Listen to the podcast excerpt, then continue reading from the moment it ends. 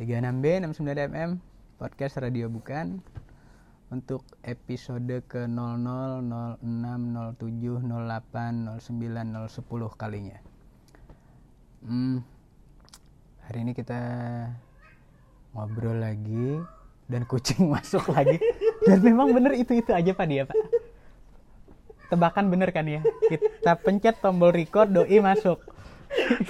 Dari tadi ya jam 7 ya? Iya, dari jam sampai 7. Jam 12 dia diem aja. Sekali kita record tadi kita mau ngetes suara masing-masing. Kalau mau masuk suara dia masuk juga. Suara juga. Memang ada beberapa kehidupan yang dihadirkan untuk mengetes kehidupan lain Pak. Memang kesabaran, logika, kepercayaan kita terhadap Tuhan mungkin juga diuji ini. Tapi gimana kucing itu kan gimana ownernya kadang gitu. Dan dia tahu Pak kalau diomongin tuh diam. Persis kayak tamunya owner biasanya. Begitu ya? Iya Pak. Tergantung tamunya owner biasanya. Kalau kucing di sini agak beda. Jadi kita malam ini mau bahas topik yang mungkin tidak trending di beberapa hari sekarang. Kita mau bahas tentang seberapa sosmed hidup kita sekarang. Hidup bapak-bapak yang datang ke sini, hidup mereka di luar sana, hidup Indonesia, hidup around the world, seberapa sosmed sekarang ini. Karena kalau menurut aku sih sosmed merubah cara berpikir kita, merubah gaya hidup kita, dan perubahan yang ditimbulkan oleh sosmed itu luar biasa besar. Profesi, mereka memunculkan profesi-profesi baru yang dulu tidak terpikirkan oleh kita bisa ada. Mereka juga menimbulkan kejadian-kejadian yang mungkin remeh dari sisi kehidupan dunia nyata, tapi begitu besar. Akhirnya dalam konteks sosial media bisa dicabut hak izin terbang. Iya, betul. Iya kan? Dipecat. Karir seseorang bahkan bisa melejit juga gara-gara itu. Betul. Viral. Iya. Begitu viral. Nice. Boys Avenue memulai karirnya juga mau tidak mau kita akui bukan melalui jalur yang konvensional. Dan bukan cuma masalah profesi, tapi saya pikir kehidupan-kehidupan kita secara personal pun banyak yang dipengaruhi oleh sosmed ini. Bahkan mungkin baju apa yang kita pakai besok kadang ada kalanya dipengaruhi dengan kehadiran sosmed ini. Besok misalnya mau pakai baju warna merah karena mau posting Valentine misalnya kan, ya kan. Jadi hari ini nyuci baju merah karena Liverpool kan mau tanding. Kita nggak ada hubungannya dengan Unga Citra Lestari. Unga Citra Lestari. Ya Allah ya Rabbi. Manja banget ya orangnya. Unga kan? Iya, Unga. Jadi pertanyaan pertama, dirimu sosmed pertama kali memakai sosmed kapan?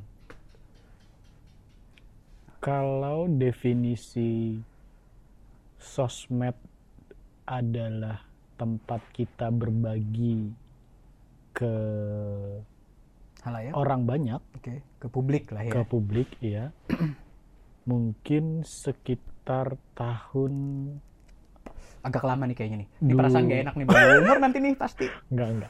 2008 mungkin. 10 tahun yang lalu lah, 2008 2009. 2008 saat itu pakai apa? Saat itu pakai Shogun 125. Bukan, masih Astrea Grand. Oh, iya. Saya itu Pak. Jialing saya. Mungkin nggak ada yang ingat lagi ya sama Jialing ya. Saya grand dulu. Waktu itu pertama kalau tidak salah sih pertama kalinya Facebook mulai naik ya. 2008. Iya kalau tidak salah ya. Facebook mulai naik. Baru muncul baru populer di Indonesia. Di luar dari 2006 betul. 2007 mereka sudah mulai. Nah, tapi waktu itu saya justru tidak pakai Facebook secara aktif. Saya jadi di secara apa dong? Sosmednya malah ada namanya Plurk ya.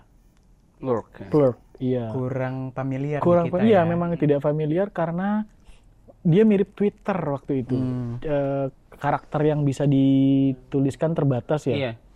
Jadi lebih kayak lebih dekatnya lebih kayak ke Twitter sih. Cuma kalau di Plurk itu kita bisa komen-komenan langsung di bawahnya, jadi kayak Facebook juga sih. Cuma karakternya terbatas. Kayak Facebook tapi karakter ya, Twitter dong. Kalau gitu kan bisa komen langsung juga. Beda. Replay? Iya, kalau replay tetap sebenarnya kan tetap di timeline kita. Kita kalau di Twitter tuh dia nggak kan kelihatan di kita. Kalau di Plurk itu kita komen di orang sama kayak Facebook. Oke. Dan bentuknya tuh nggak yang kayak ke bawah, dia ke samping. Dia ke samping. Timelinenya ke samping. Timelinenya ke samping karena dulu kan pakai komputer. Jadi kalau handphone harus di landscapein gitu ya. Dulu nggak pakai handphone soalnya. Dulu nggak pakai handphone, dulu pakai komputer. Zaman-zaman komputer. Makanya terbatas. Iya. Make sense. Dan platformnya beda ya. Dan waktu itu banyak sih komunitasnya, komunitas Plurk itu banyak ya, komunitas Plurk Jogja, Plurk Banjarmasin. Tapi tetap terbatas pasti karena gadget yang diperlukan spesifik. Kebanyakan yang pakai dulu siapa sih? Kebanyakan aktivis-aktivis penjaga warnet. Bingungnya kenapa penjaga warnet disebut aktivis itu aja sih. Kesannya panjat sosial banget. Dia aktif menjaga warnet gitu loh. Sosial. Atau kalau enggak nyuri bandwidth kantor gitu. Katanya sih buat cari bahan buat liputan. Padahal main Plurk ya. Padahal main Plurk atau kadang suruh produksi kan. Berarti dirimu Plurk juga berarti ya? Iya, sempat ya. Sempat ya. Satu kantor soalnya ya. Satu kantor kan bandwidth yang dicuri kan sama. Tapi waktu itu pengaruhnya tidak terasa seperti sekarang karena masih dikit mungkin. Karena pemakaiannya sedikit walaupun waktu itu kan kita tidak begitu maksudnya kalau tadi kan dunia di luar internet sangat dipengaruhi oleh aktivitas kita di sosmed kan ya. Kalau waktu dulu itu dia masih sebagai pendamping saja. Jadi realnya serius-seriusnya ya. Realnya justru ketika Plurk tadi, ketika yang aktif di Plurk itu membentuk komunitas, kita ketemunya di offline, ramenya di situ. Jadi masih sama kayak Kaskus ya? Mirip. Enggak, maksudnya Kaskus juga kan ramenya di luar. Di kopdar justru. Iya. Jadi pengaruhnya di situ cuma sekedar tempat berbagi informasi aja. Berbagi saling ketemu, saling kenal, tapi lebih kuat pengaruhnya di offline juga. Cuman jadi bridge aja sebenarnya untuk mempertemukan dengan orang-orang baru, tapi untuk koneksi personalnya tetap di luar. Karena waktu itu kan kita harus ketemu dulu baru tahu kalau ini loh yang namanya ini akunnya gitu kan ya.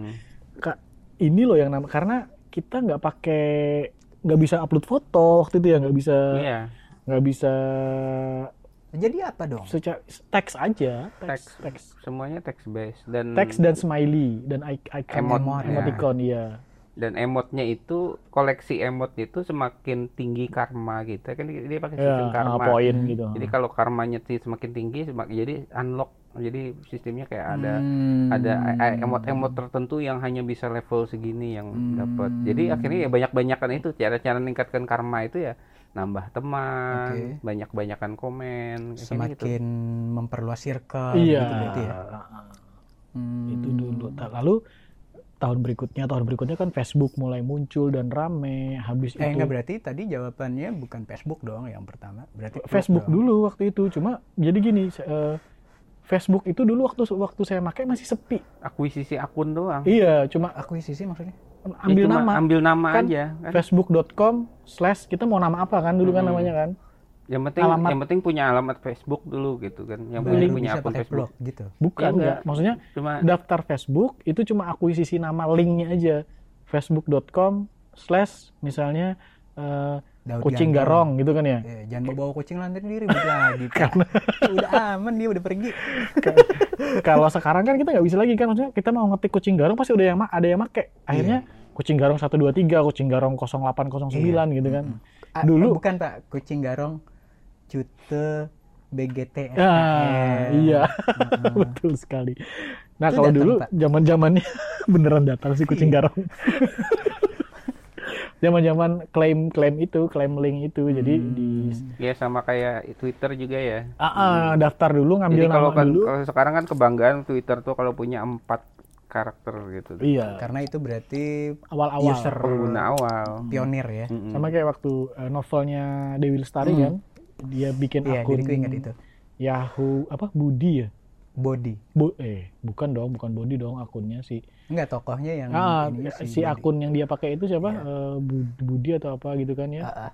Jadi dari sekian tapi Yahoo itu kayaknya kalau enggak salah Yahoo sih. Masih Yahoo. Sekian juta Budi yang ada di dunia dia bisa pakai nama budi@yahoo.com itu kan berarti dia pemakai paling awal kan. Sampai saya punya teman di Yahoo juga waktu itu karena Gmail belum ini ya. Dia ngetik namanya sendiri kan. Udah bisa ya? Udah ada. Ngetik nama ini nggak ada. Akhirnya nama emailnya capek deh @yahoo.com. Aku udah nggak nemu lagi. Karena dia udah capek sekali. Capek nyari. Apa yang bisa dia approve oleh server ini nggak ada ya? Capek deh. Nah, Yahoo Messenger itu ya hitungannya ya instant messenger pertama ya mungkin yang kita pakai ya sebelum ada WhatsApp, sebelum ada BBM. Ada SAL. Apa? ASL itu apa tuh? Iya. Lupa namanya apa? Itu apa? Itu mIRC. Iya. Itu aplikasi chat sih, tapi kan kalau untuk yang personal yang lebih messenger yang lebih pribadi dan mungkin yang pertama bisa diakses lewat HP itu. Enggak, Pak. MiG33. Karena Symbian dulu jagonya. Oh iya, tapi kan enggak semasif Yahoo. Segmennya beda. Oh gitu. Segmennya beda. Jadi untuk nyari apa kalau MiG33 itu? Enggak, sama Pak, chat. Jadi untuk yang melek internet dan memakai Yahoo sebagai identitas mailingnya, memang Yahoo Messenger yang itu. Tapi itu kira-kira tahun berapa itu? Jebakan itu jebot umur. Banget. Jebakan umur pertanyaannya ini. Dari tadi saya udah nggak enak. Makanya sebenarnya paling aman tuh jadi host nggak banyak ngomong sebenarnya. Cuman kan penyakit kita emang hobi bunuh diri. Seberat apapun temanya saya bilang tetap akan balaklah yang mengekspos aib sendiri ya akhirnya. Oke, jadi setelah Plurk, Facebook, ya Twitter habis itu ya.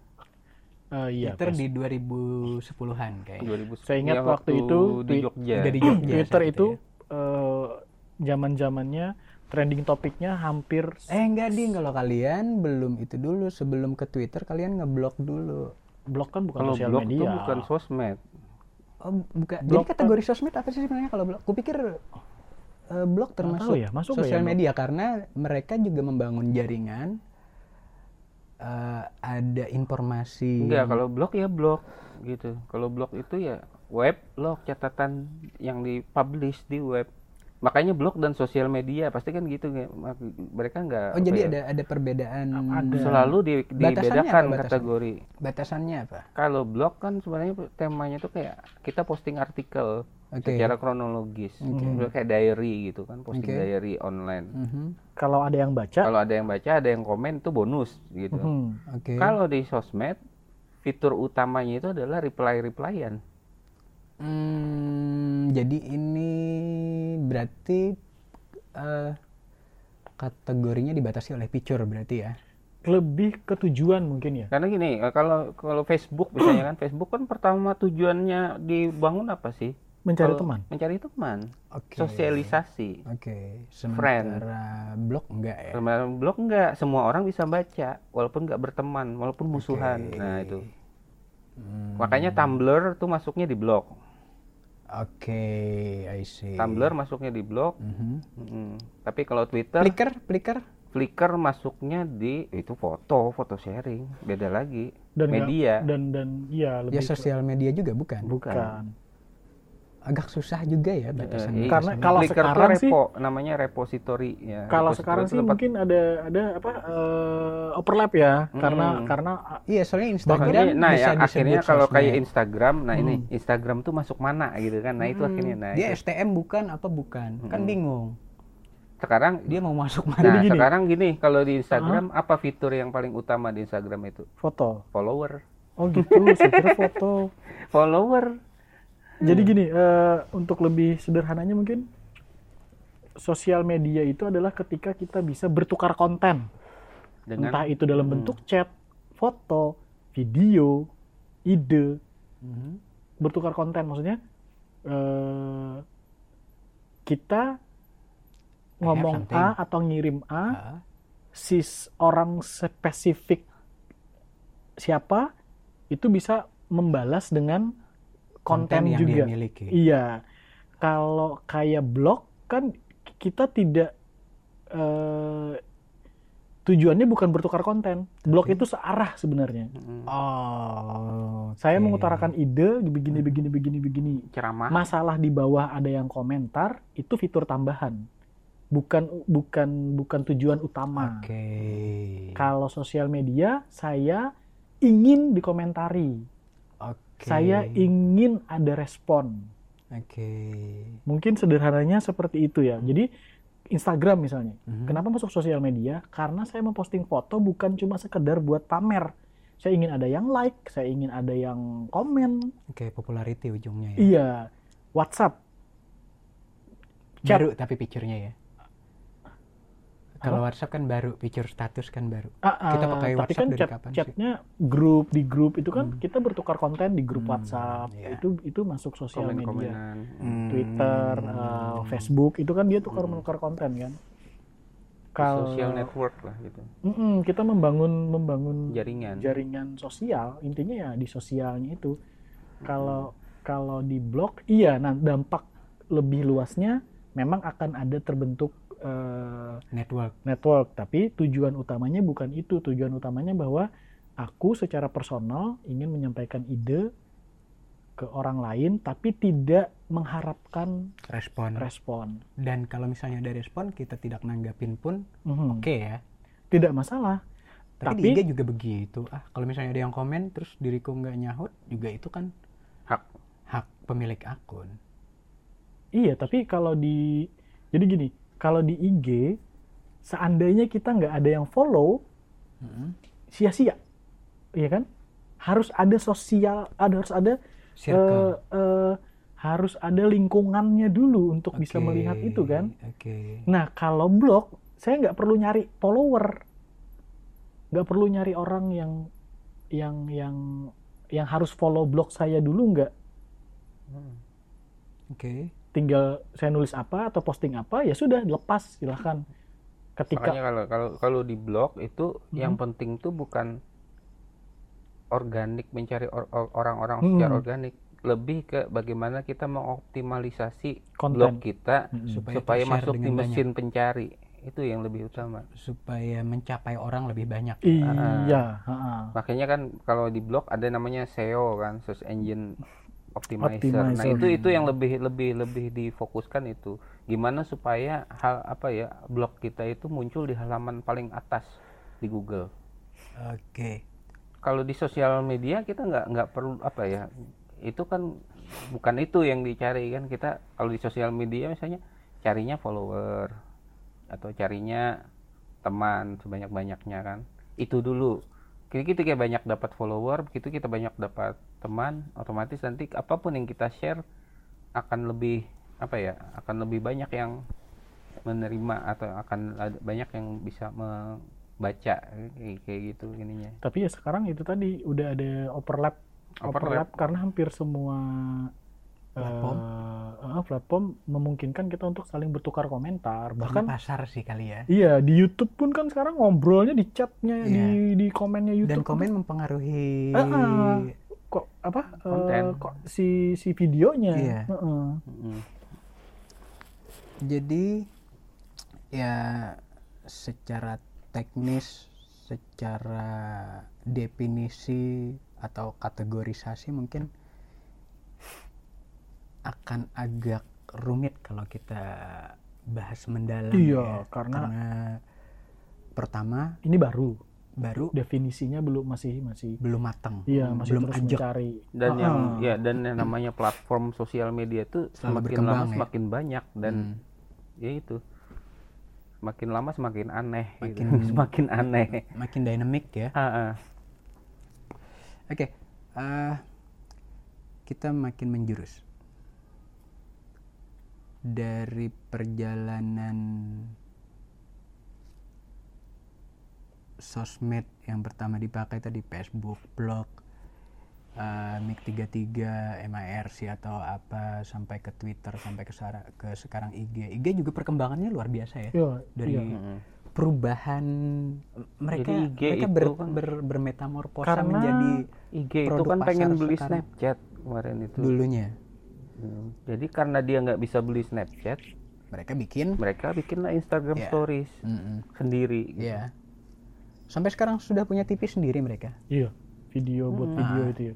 Nggak, maksudnya jadi ini kan perkembangan sosmed dari kalian-kalian yang merasakan zaman Friendster, tahu dong. Pernah, iya ya kan Friendster. Nah, maksudnya dari yang itu sampai ke kekinian sekarang yang paling favorit apa? Karena beda generasi pasti beda platform favorit pasti. Kalau dari angkatan Bapak yang 45 ya bukan? Bukan. Majapahit. Sekarang. Oh, Majapahit. Balai Pustaka. Oh, saya Sutan Takdir Alisjahbana Pak, perkenalkan. Kalau favorit mungkin tidak ada secara favorit, tapi bahwa setiap zaman ada yang banyak kita pakai. Iya, sekarang udah nggak pakai Twitter lagi ya, silent reader aja sekarang. Iya, ya? Kayak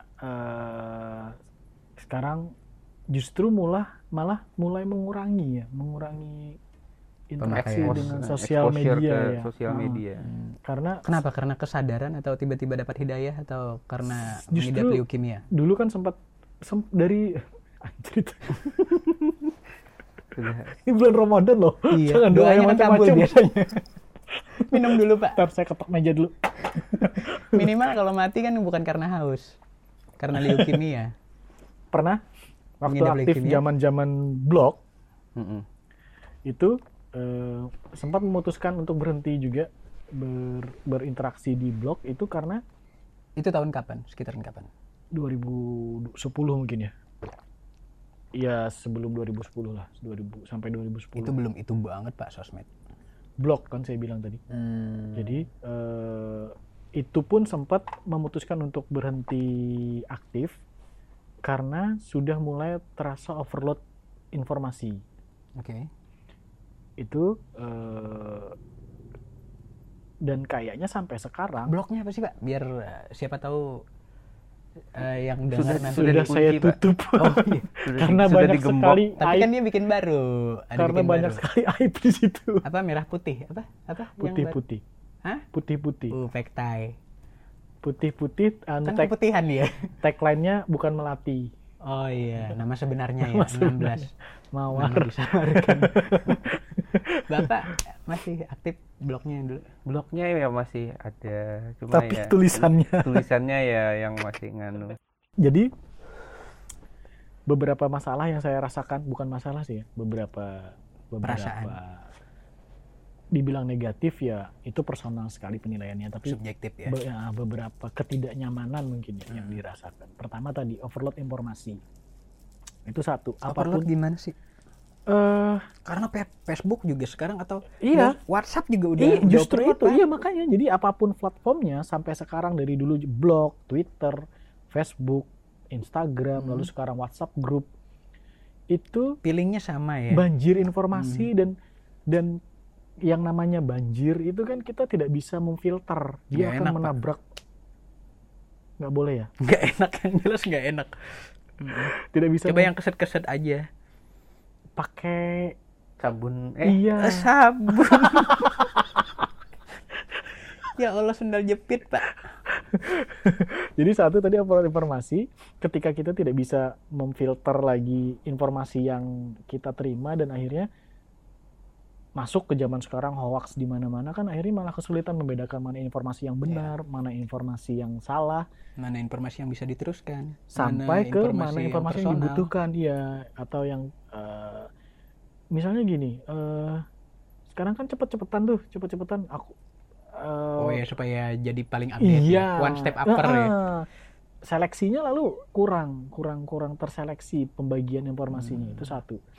Yang kedua yang tadi apa ekonomi tadi, faktor ekonomi tadi. Ketika akhirnya kita bukan lagi ingin banyak teman sebagai tujuan untuk banyak teman, tapi banyak teman agar like kita banyak, kita dapat duit. Popularity ya? Iya, sampai akhirnya saya pakai istilah jual teman akhirnya kan. Jual teman maksudnya bukan nyari teman tapi nyari duit dari teman gitu kan. Jual dirinya berhenti Pak? Jual diri masih, tapi karena... Tapi ke teman gitu jualnya? Teman itu Pak, saya yang bayar, mereka nggak mau.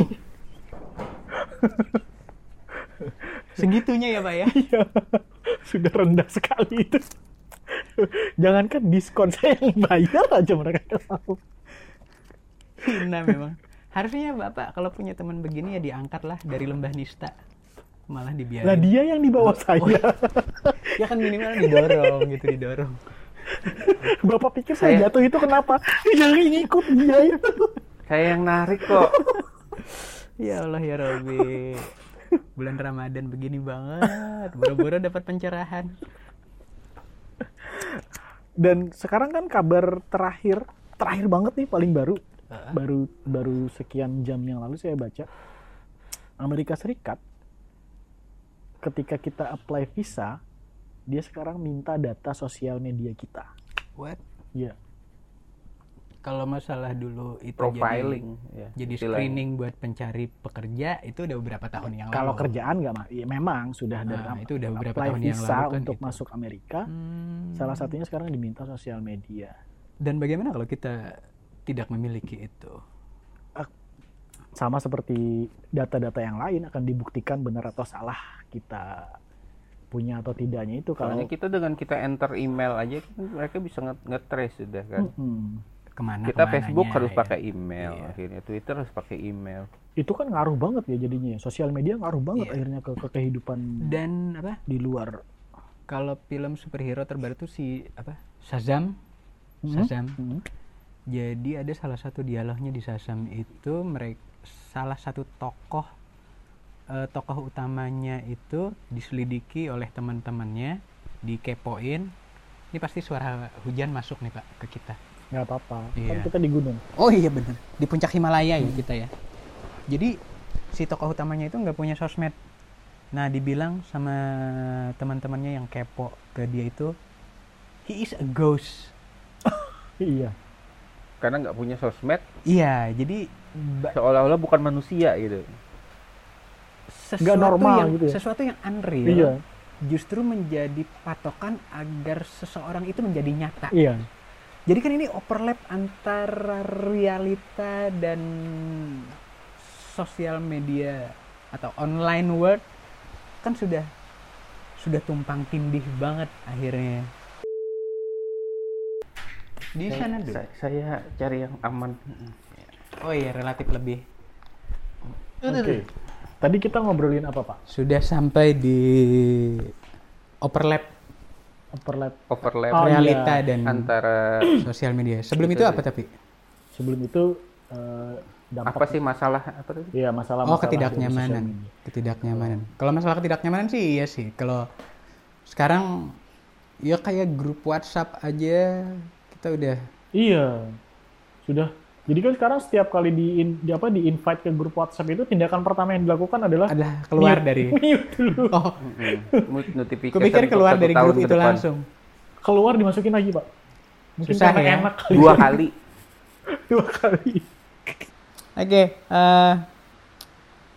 sosmed pergerakannya, ketidaknyamanannya. Sekarang ke yang lebih personal. Pernah melakukan atau mengambil tindakan di dunia nyata tapi berdasarkan pertimbangan sosmed nggak? Pernah nggak? Kayak gimana itu misalnya? Ya contohnya misalnya beli handphone baru biar bisa bikin foto bagus. Demi sosmed gitu ya? Iya kan tujuannya ke IG misalnya itu kan. Misalnya dapat THR buat beli handphone baru misalnya. Bapak membicarakan siapa ya? Enggak.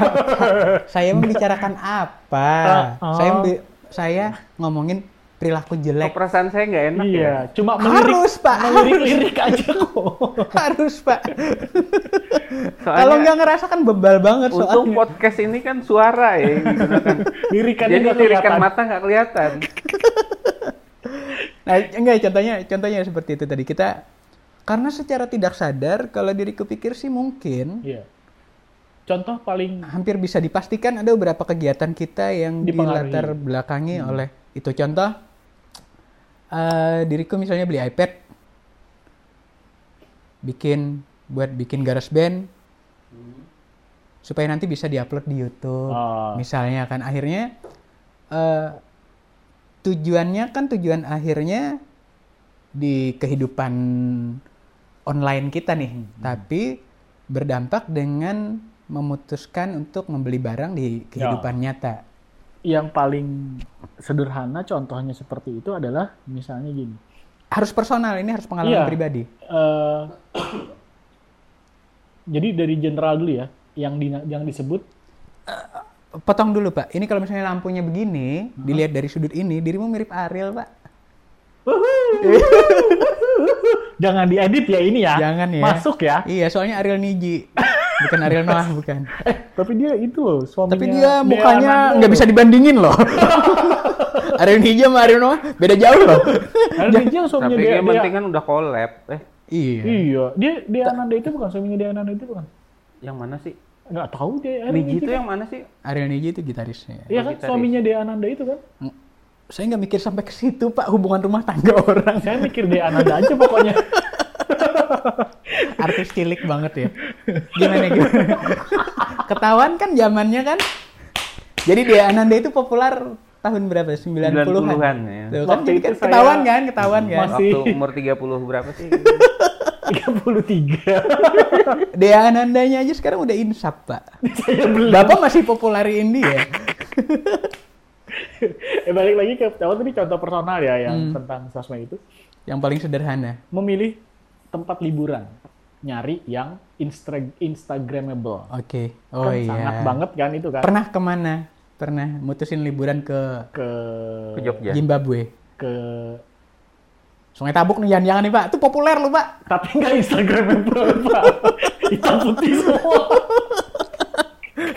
Kalau mau agak berwarna, senja. Iya, kuning. Iya. Jadi kalau misalnya lagunya Sila tuh Osepia. Kalau di Sungai Tabuk, Osapi. Pernah memutuskan itu di apa sih namanya? Jogja. Di Jogja. Yang ada biru-birunya itu namanya Kali Biru. Apa? Apa? Yang ada pohon. Yang ada di kita foto di atasnya itu apa sih namanya lupanya? Yang ada hati-hatinya itu. Lope-lopenya itu. Bukan, nggak ada. Ada bukan hati. Yang cinta-cinta itu bukan. Bukan, itu kita terjebak di jembatan asmara itu. Itu ya. Memang sih ya itu Instagramable ya itu ya. Untungnya kemarin sosmed belum seperti sekarang. Itu gimana sih kronologisnya ceritanya gimana sih? Kita makan. Terus pakai diceritain. Mau aja dipancing. Gak usah ya. Jangan lah. Aib banget ya. Kalau kayaknya saya lebih cocok jadi host kalau untuk ini. Kalau mau tahu. Itu kan aibable banget kalau itu. Kalau japri aja pokoknya ya. Jangan diceritain di sini. Japri aja. Pokoknya bayangin gini aja deh. Dua mahasiswa pasca sarjana ya kan. Maghrib gerimis. Ada di jembatan. Tulisannya Jembatan Asmara. Dua-duaan di atas. Bayangin itu aja sampai muntah. Udah. Tanggal berapa itu? Jangan, Pak. Jangan diterusin. Ya? Saya lupa tanggal 14 ya. Jangan diterusin, Pak. 14 apa ya? Pak, cukup. Saya setrum nih, Pak. Pokoknya japri aja kalau mau. Biar kami blok nomornya. Biar tahu orang mana yang bisa mendiskreditkan ya. Kalau dirimu dul apa? Tadi kan udah disindir. Oh, iya kan, tapi belum ngaku. Oh. Belum ngaku. Saya paling lemahnya itu sih sebenarnya. Sahwat ya, bukan apa? Sahwatnya itu. Sahwat. Sahwatnya di gadget ya. Iya, di gadget.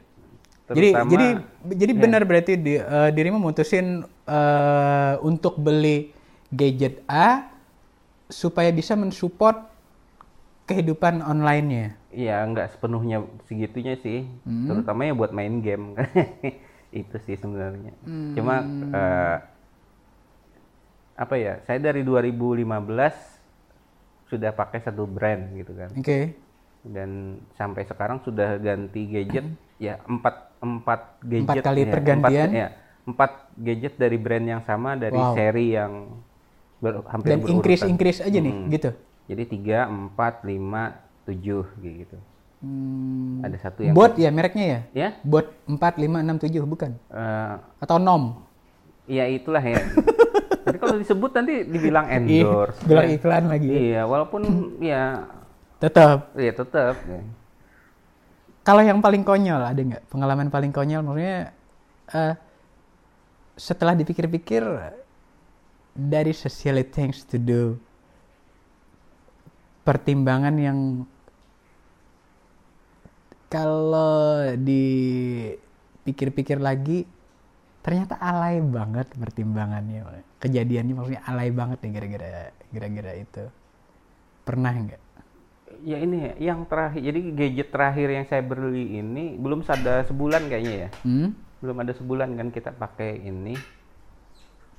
Ya di luar rencana pembeliannya itu. Kayak lagu Malaysia yang di luar rencana. Apa ya? Terfitnah rencana kalau itu. Jadi memang tidak ada rencana untuk karena saya baru. Tapi beli, kan udah langganan untuk merek itu. Tapi kan saya baru gantinya itu kan baru 5 bulanan. Wih, head on aja sih 5 itu. 5 bulan udah ganti handphone dia pak. Iya makanya itu bodoh kan sebenarnya gitu kalau dipikir-pikir ya bodoh. Bodohnya nggak cuma 5 bulan, bodohnya dari dulu. Enggak juga. Enggak dulu yang kalau yang dulu dari 3 misalnya 3 itu saya pakai hampir 2 tahun. 4 hampir 1,5 tahun kan. Dan nah yang 5 ini baru dipakai belum 5 bulan udah ganti lagi ke yang 7 ini gitu. Wow. Oh jadi dari 5 ke 7 sekarang yang seri 7 sekarang. 5 itu pun kan hampir 1/2 tahun saya menahan untuk tidak ganti gitu kan, menahan maksudnya karena waktu itu harganya lumayan lebih tinggi dari harga sebenarnya gitu. Kalau bapak aja ditukar sama handphone nggak bisa pak kemarin, masih mahalan handphone ya. Casingnya aja lebih mahalan casingnya, lebih mahal casingnya daripada harga diri saya. 3 orang dia. Baru separo, baru uang muka. Koh Halong jangan kesini ya koh. Aib. Kalau dirimu pernah dapat pengalaman konyol di dunia nyata, tapi karena pertimbangan-pertimbangan di dunia online, gimana? Pernah nggak? Banyak sih sebenarnya, tapi tidak ada yang publikable. Jadi nggak enak buat diceritain, diingat aja nggak enak. Diingat aja nggak mau saya ingat-ingat. Yang paling nggak enak tuh mungkin kalau sampai muntah di pelataran kos tuh paling nggak enak tuh. Iya. Itu sosmed kan ya? Iya itu sosmed. Itu gimana sih ceritanya? Itu? Saya juga hampir lupa pak karena pas mau ngebayangin itu di delete gitu. Kita memprogram. Bentar saya coba ingat-ingat lagi. Atau. Jadi saya sampai lupa itu zaman apa? Ya? Itu aplikasinya apa ya? Iya makanya. Bentar. Itu, tempat jodoh-jodoh itu kan? Kita udah di Jogja itu. Tempat Tinder apa bukan Tinder ya? Bukan, Tinder belum ada. Tinder. Sebelum Tinder ya? Jadi gua nggak main Tinder soalnya. Waze atau apa gitu namanya? WeChat atau apa gitu? Oh iya. Bukan WeChat. Googling dulu. Jangan apa? Aplikasi seperti Tinder. Bukan Tinder Dia chat di mana gitu. Jangan apa? Cari dulu. Oke. Tapi mau tidak mau kita juga harus akui bahwa tidak semua dampak negatif atau ketidaknyamanan yang kita bicarakan tadi itu satu-satunya hasil dari melebarnya sosmed ini di kehidupan ya. Banyak ya seperti di awal kita omongin tadi, jenis profesi baru, jutawan usia muda yang mendapatkan penghasilannya based on internet. Yang kesandung juga banyak sekali. Iya. Dan sekarang social climbing tidak hanya dilakukan di kehidupan nyata loh. Social climbing bisa via online juga. Sangat justru jadi apa ya? Jadi medium yang sangat ampuh, memudahkan. Iya. Karena memang prinsipnya online kan memudahkan, memperpendek jarak. Ya, termasuk untuk pansos pun media online tuh jauh lebih mudah gitu. Jadi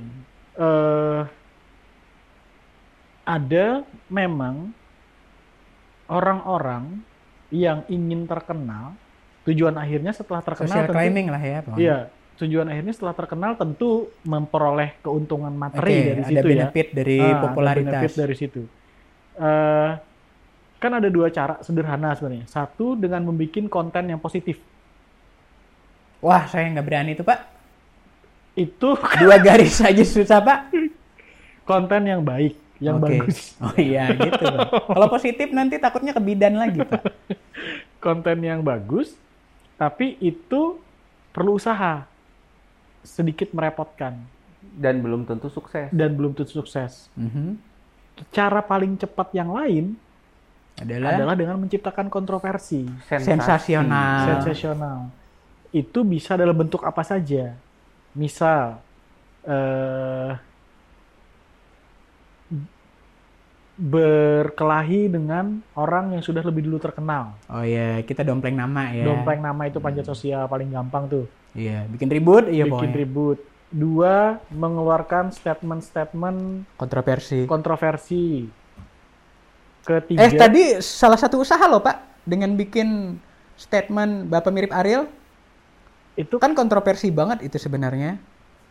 Diulang lagi ya? Ini ngeditnya susah. Iya. Jangan diedit ya, biarin aja ya. Bapak enak editnya audio aja. Kalau misalnya ini YouTube, bayangin ngedit mukanya supaya jadi mirip Ariel beneran gimana? Harus miringin video dulu, Pak. Gimana? Lalu yang, ya itu tadi, memang ada orang-orang yang akan menciptakan kontroversi dalam usaha mereka untuk memperoleh popularitas. Yeah. Dan tujuan akhirnya tadi ingin mendapat benefit materi dari popularitas itu, karena negatifnya adalah dari situ adalah orang-orang yang awam internet, tidak melek filter informasi. Iya. Menganggap itu hal yang wajar dilakukan. Contoh misalnya, kita lihat sekarang anak-anak di bawah usia dewasa, di bawah 17 tahun, di SMP, SMA, memposting foto-foto personal mereka dengan sengaja agar memperoleh banyak follower. High publicity. Iya. Ya? Nah, dari situ saya ingat, saya baru nonton itu salah satu serial detektif. Si tokoh utamanya bilang gini, the rise of social media, kebangkitan sosial media itu menciptakan generasi narsisistik. Oke. Yang bahagia, tujuan bahagianya itu adalah ketika menunjukkan foto-fotonya, tulisan-tulisannya, atau video-videonya disukai banyak orang. Okay. Tapi sama seperti pikok apa ya bahasa Indonesianya? Burung merak yang melebarkan ekornya untuk menarik pasangan, pamer, iya. Dampak lainnya juga adalah menarik predator. Jadi dua sisi. Iya. Nah, si orang-orang teman-teman kita yang tidak begitu paham dampak negatif itu akan sangat rentan sekali terhadap dampak bahaya yang tadi itu. Jadi saya pernah bilang di hadapan yang kuasa Udah pernah dipanggil belum sih Pak? Belum. Belum. Mudahan masih lama. Jadi di hadapan forum. Ini juga nggak diaminin nih orang berdoa ah. Yang pernah diaminin yang mana? Yang pernah ketiban toples masih ada isinya nggak Pak? Enggak Pak. Saya lebaran nih. Saya panci biasanya Pak. Mumpung toples banyak loh di sini. Mumpung toples banyak masih penuh isinya mau lebaran. Yang masih dalam parsel aja. Ada. Ada. Jadi di sebuah forum waktu itu juga tentang internet ya. Iya. Saya bilang ke orang tua yang punya anak usia remaja, kita sekarang memasuki zaman di mana kita takut anak laki-laki kita mendownload apa, dan kita takut anak-anak perempuan kita menonton apa, mengupload apa. Oke. Dan kita takut suami-suami kita menonton apa ya? Suami-suami kita. Gimana sih, Pak? Gara-gara jembatan cinta itu kan. Jembatan asmara, Pak. Jembatan asmara. Jadi kronologisnya jembatan asmara. Cut. Jadi dan yang sangat berbahaya, paling berbahaya itu adalah gap antar generasi. Generasi yang harusnya bisa membimbing generasi muda itu blank sama sekali dengan apa yang terjadi. Blanknya apa? Blank terhadap teknologi. Blank itu terhadap teknologi dan blank terhadap atau istilahnya. Karena ada dua blanknya. Blank terhadap teknologi dan blank terhadap kultur teknologi itu. Dua-duanya. Jadi ada yang sama sekali tidak tahu apa itu smartphone. Ada kan ya? Generasi. Dan ada yang sama sekali tidak smart saat memegang phone. Iya, ada yang punya smartphone tapi tidak bisa mengontrolnya. Jadi ketika level yang harusnya mengajari itu pun tidak tahu, apalah lagi mereka yang harusnya diajari di bawahnya. Okay. Dan itu tambahan juga beberapa hari yang lalu ada yang nulis gitu dia. Sekarang bukan cuma anak-anak yang harus diawasi. Anjing juga sama kucing. Enggak, orang tuanya juga. Orang tua kita yang kalau kita umuran generasi milenial, kita oke, teknologi. Tapi generasi di atas kita gimana? Di situ kadang mereka kita harus juga mengawasi bagaimana perilaku bersosial media dari orang tua kita. Orang tua mencemaskan anaknya bergaul dengan siapa di dunia nyata. Anak muda mencemaskan orang tuanya punya grup apa? WhatsApp dengan siapa saja. Jadi kemarin ada karikatur dua gitu ya. Karikatur dua, orang tua bertiga ngomong, masa anak saya kasih info nggak percaya? Masa anak saya apa? Padahal ini kata ya orang yang saya hormati seperti ini. Masa dia malah bilang dari ini loh. Iya, malah gitu. dia bilang itu bohong, Mak, kayak gitu. Anaknya di bawah anak tiga bilang, "Iya, emak saya gitu sekarang," katanya. Apa gitu sekarang maksudnya? Dikit-dikit share hoax. Oh. Udah tahu itu hoax masih aja di-share. Ya kan nggak tahu makanya di-share. Nah, itu generation gap-nya itu sekarang seperti itu gitu. Antara yang di atas ya gampang sekali juga masih percaya hoax, yang di bawah mereka nggak apa ya, mereka tahu kalau itu hoax gitu, coba cara nyampaikan ke orang tuanya gimana supaya. Jadi kalau begitu berarti ini sosmed satu, kalau misalnya kita lihat dari sisi overlapnya ya, sosmed ini bukan cuma beroverlap antar platform, ya kan maksudnya ini bisa disebut sosmed, ini bisa disebut apa, misalnya ini sudah overlap. Overlap yang kedua adalah bukan dunia di luar internet, bukan antara kehidupan bersosmed dengan kehidupan online. Ada dua aktivitas yang berbeda sebenarnya, tapi ini juga overlap. Kalau menurut diriku sih, karena ada kultur yang masuk di situ. Jadi dan ini kebanyakan untuk yang kedua ini overlap sosmed dan overlap kehidupan online ini, kehidupan dunia maya ini, biasanya diidap oleh generasi yang agak lebih dalam tanda kutip gaptek, atau apa, mereka baru merasakan banjir informasi dan kemudahan meneruskan info itu seperti apa. Tapi seperti tadi di awal, dan ini juga berpengaruh di dunia nyata, influence-nya luar biasa loh dalam hal ini. Di Indonesia sendiri kita bisa melihat tokoh-tokoh yang besar melalui itu dan memberikan influence di kehidupan nyata. Dan kehidupan nyata ini pun lalu kembali memberikan dampak lagi di dunia online. Misalnya Awkarin, contoh. Iya. Yeah. Ya kan? Young Lex. Iya. Yeah. Halilintar Gang. Iya. Yeah. Atta itu kalau sekarang diriku lihat dia sampai bikin outfit yang dipakai oleh ya kan? Mm-hmm. Nah, itu kan maksudnya ini udah overlapnya udah ini banget nih. Yang Lex itu jadi jutawan loh dia.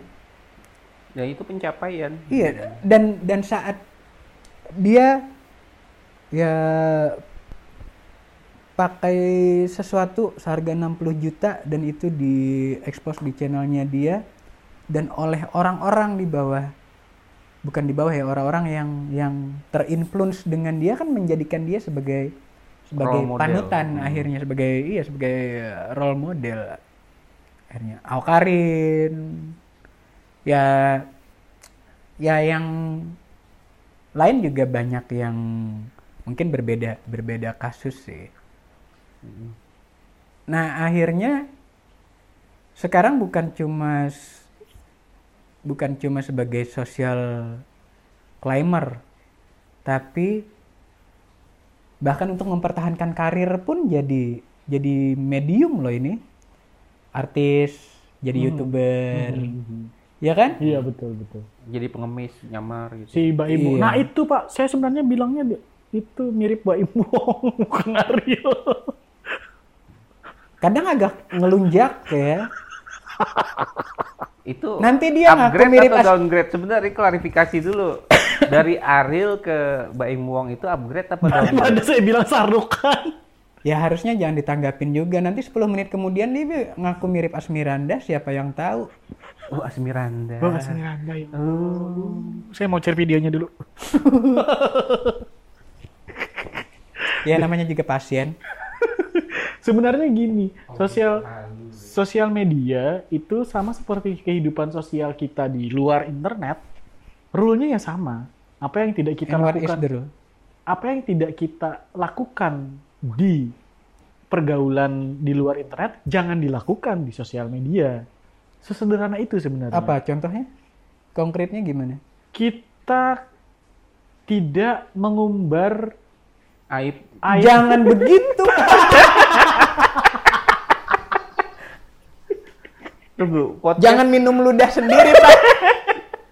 Kalau orang masih mainnya jilat, kalau ludah sendiri. Kalau kita yang kayak begini, Bapak ngomong begitu, itu minum ludah sendiri, Pak. Artinya kita dari awal, dari podcast belum dibikin aja, Pak, kita udah bikin malu diri sendiri. Iya, Bapak ini. Misalnya gini. Demotivator banget ya. Kita tidak berkelahi misalnya. Berkelahi di kehidupan sosial di luar internet, di dunia nyata itu tidak bagus. Maka berkelahi di sosial media juga tidak bagus. Tapi kan bisa dipakai buat pansos. Nah, itu dia masalahnya, makanya itu. Tujuannya tujuannya A, tapi tidak perlu juga kita membenarkan cara yang dipakai untuk meraih tujuannya kan. Kadang ya terserah dia juga. Karena tidak bisa dilakukan di dunia nyata, kita lakukanlah di dunia. Iya, banyak orang-orang yang justru begitu. Justru itu maksud saya, harusnya apa yang kita tidak lakukan di dunia nyata jangan dilakukan di sosial media. Rule-nya untuk mendamaikan, membaguskan, memperbaiki. Kan sekarang banyak orang yang recovery, yang stres karena sosial media kan. Nah, masa sih, Pak? Iya, serius. Apalagi zaman politik-politik itu stres karena nggak kepilih aja kali. Bukan, bukan pendukungnya. Tapi itu untuk yang itu urusan lain kali. Tapi tetap di sosial media kan, maksudnya nggak usah politik ya.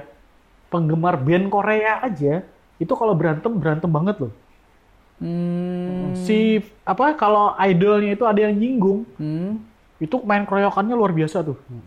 Di Twitter, di Instagram itu.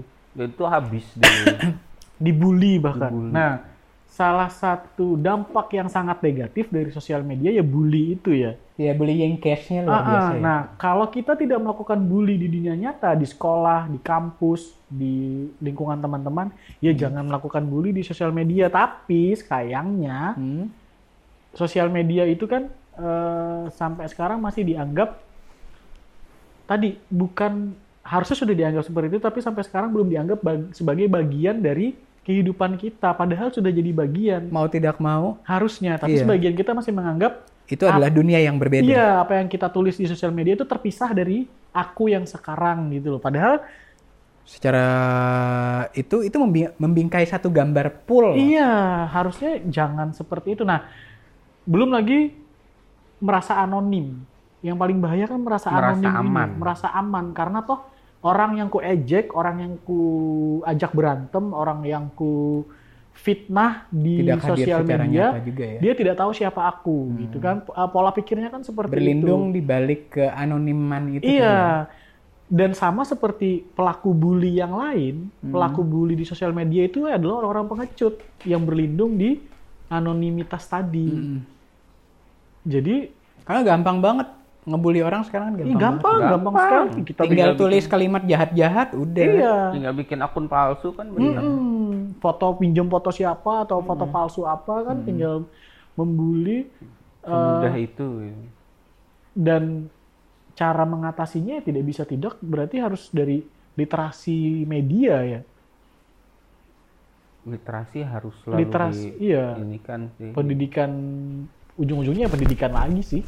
Ya itu akan agak panjang. Iya, ujung-ujungnya pendidikan lagi, tapi ya itulah yang jelas kita tidak bisa lagi sekarang memisahkan bahwa kehidupan sosial mediaku terpisah dari kehidupan di luar internetku. Iya, karena sekarang harusnya sudah jadi satu bagian. Iya. Siapa sih yang bisa lepas dari HP sekarang? Siapa sih yang bisa lepas dari WhatsApp? Screen on time kita aja sehari berapa gitu. Iya, kita buka HP berapa sih sekarang? Sehari berapa jam sih? Kan, makanya kalau apa ya, anak-anak sekarang kan begitu, misalnya di sekolah dilarang bawa HP, maka barang pertama yang dia cari di rumah begitu pulang sekolah itu adalah HP. Anak-anak hukuman yang paling ditakuti sekarang bukan lagi nyuci piring banyak-banyak atau disuruh apa nyikat lantai yang banyak sabunnya tadi kan. Tapi dilarang main gadget. Dilarang main gadget itu hukuman yang paling berat buat mereka sekarang. Nah, bagaimana nanti kalau misalnya anak-anak ini sudah tahu dengan media sosial gitu? Iya juga. Nah, dan di perkuliahan juga, kalau dulu kita rebutan, kalau masuk kuliah ya, masuk kelas ya, kita kan rebutan dulu duduk di belakang, paling belakang. Sekarang rebutan duduk di yang paling dekat colokan. Oh iya betul sekali. Iya kan? Dan paling depan juga rebutan sekarang. Karena lebih gampang moto catatan. Jadi nggak nyatet pakai bukan lagi tapi moto. Jadi paling depan tuh ada keuntungannya. Iya juga sih. Jadi dosen-dosen sekarang itu kalau bikin tugas kuliah, salah satu yang paling penting dipikirkan adalah tugas yang jawabannya nggak bisa di Google. Karena bikin tugas tapi jawabannya bisa dicari di Google itu sia-sia. Iya. Repot sekali akhirnya mencari tugas yang tidak bisa di Google. Dan itu akan sangat susah sekali juga karena apa sih yang nggak bisa di Google? Iya. Jadi akhirnya mau tidak mau selain mahasiswanya disuruh berpikir kreatif, dosennya sekarang harus kreatif sekali mencari tugas-tugas yang tidak harus jawabannya saklek bisa didapatkan di Google. Jiwa zaman sih ya. Memang sudah jiwa seperti zaman. Itu, kita tidak bisa menghindari. Diriku ingat sosmed pertama dulu yang dipakai pertama kali berkenalan dengan kalau misalnya bisa dimasukin ke kategori sosmed ya. Masukin aja. Masih pakai buku dulu. ada kan buku yang diedarin ke teman-teman, jadi kita tulis nama. Oh, buku diare itu ya? Iya, sebenarnya bukan diari juga, karena kalau diari kan ya pokoknya diare dulu kami bilangnya. Oh, agak beda ya intelektualitasnya ya. Nggak tahu makan apa. Kalau saya bilangnya ampisilin Pak dulu Pak, lebih jauh lagi. Antibiotik ya malah ya. Sama antibiotik dia mah. Jadi, nah itu mungkin bisa juga ya, embrio-embrio sosmed. Ya intinya kan manusia tuh makhluk sosial. Iya makhluk sosial. Jadi itu tuh sosmed non online yang pertama kali yang diriku pakai dulu. Waktu zaman tempat tanggal lahir, kata-kata mutiara, ya kan? pesan dan kesan, wah itu asik juga tuh dulu. Oke. Kita sudah merasakan kelahiran sosmed, ya kan? Kita sudah merasakan hidup dalam sosmed. Kita sudah melihat dampak positif dan negatifnya sosmed. Kalian berdua pun sudah mengalami fase di mana sosmed memberikan ketidaknyamanan baik secara personal ataupun secara sosial. Secara finansial juga. Itu dari awal kalau kita apa bukan karena sosmed ketidaknyamanan finansialnya. Ya itu tadi. Bukan, itu karena nasib Pak dari dulu. Dari dulu kalau kita mah. Jadi nggak usah nyalain sosmed gitu ya. Jangan Pak. Hedon ya hedon aja. Kita mengadu di sajadah aja Pak. Dialog dini hari. Dialog dini hari. Ini dapat tuh nanti aja deh. Personal soal. Beda ya. Lucu. Soal sajadah ini. Oke. Nah kita sudah mengalami itu semua. Kita sudah melihat kelahirannya, kita sudah menemani mereka tumbuh dan bermain dengannya. Kita juga sudah pernah menerima pukulan-pukulan dari sosmed. Mungkin tidak sampai tersungkur atau bagaimana, tapi tetap menerima kesakitan dan mungkin kekalahan karena hantaman sosmed itu. Prediksi kalian sosmed beberapa tahun ke depan gimana? Atau kehidupan kita dengan melihat pergerakan atau metamorfosa atau tren dari baheula ke sekarang itu tadi, kira-kira kehidupan ke depan gimana sih kalau menurut kalian? Bisa ada pernah kepikir nggak sih mungkin yang disebut Internet of Things itu ya, yang kita Internet of Things bisa ngatur kulkas kita pakai aplikasi di HP. Kita bisa unlock mobil pakai aplikasi di HP. Itu sudah jalan Pak prosesnya. Iya makanya dan itu akan semakin ke arah sana, termasuk bukan akan semakin ke arah sana Pak. Sudah kita. Ya. Sudah Pak. Cuman tinggal bukan. Jadi sekarang kita sudah begitu kok sebenarnya. Cuman beberapa perangkat yang belum ngesing aja. Jumlah perangkat yang sing dengan internet aja yang akan bertambah, tapi bahwa itu sudah terjadi, kupikir udah semakin akan ke arah semakin akan begitu. Untuk konteks sosial medianya kan yang lebih untuk diinginkan. Konteks sosial medianya mungkin ya tadi kita akan semakin tidak bisa memisahkan kehidupan nyata, bahkan tidak bisa lagi disebut yang ini nyata yang ini sosial media, enggak, karena sosial media sudah jadi bagian dari kehidupan kita. Jadi yang karena tadi kan sampai ada yang izin terbangnya dicabut gara-gara sosmed.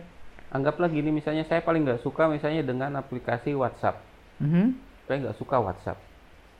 Saya nggak suka. WhatsApp juga nggak suka sama Bapak. Emang misal, lu siapa kata WhatsApp? Ya, misal. Tapi kerjaan menuntut kita harus selalu pakai WhatsApp. Gitu. Padahal pekerjaannya bukan jaksa ya. Ya, menuntut. Pokoknya tuntutannya seperti itu gitu.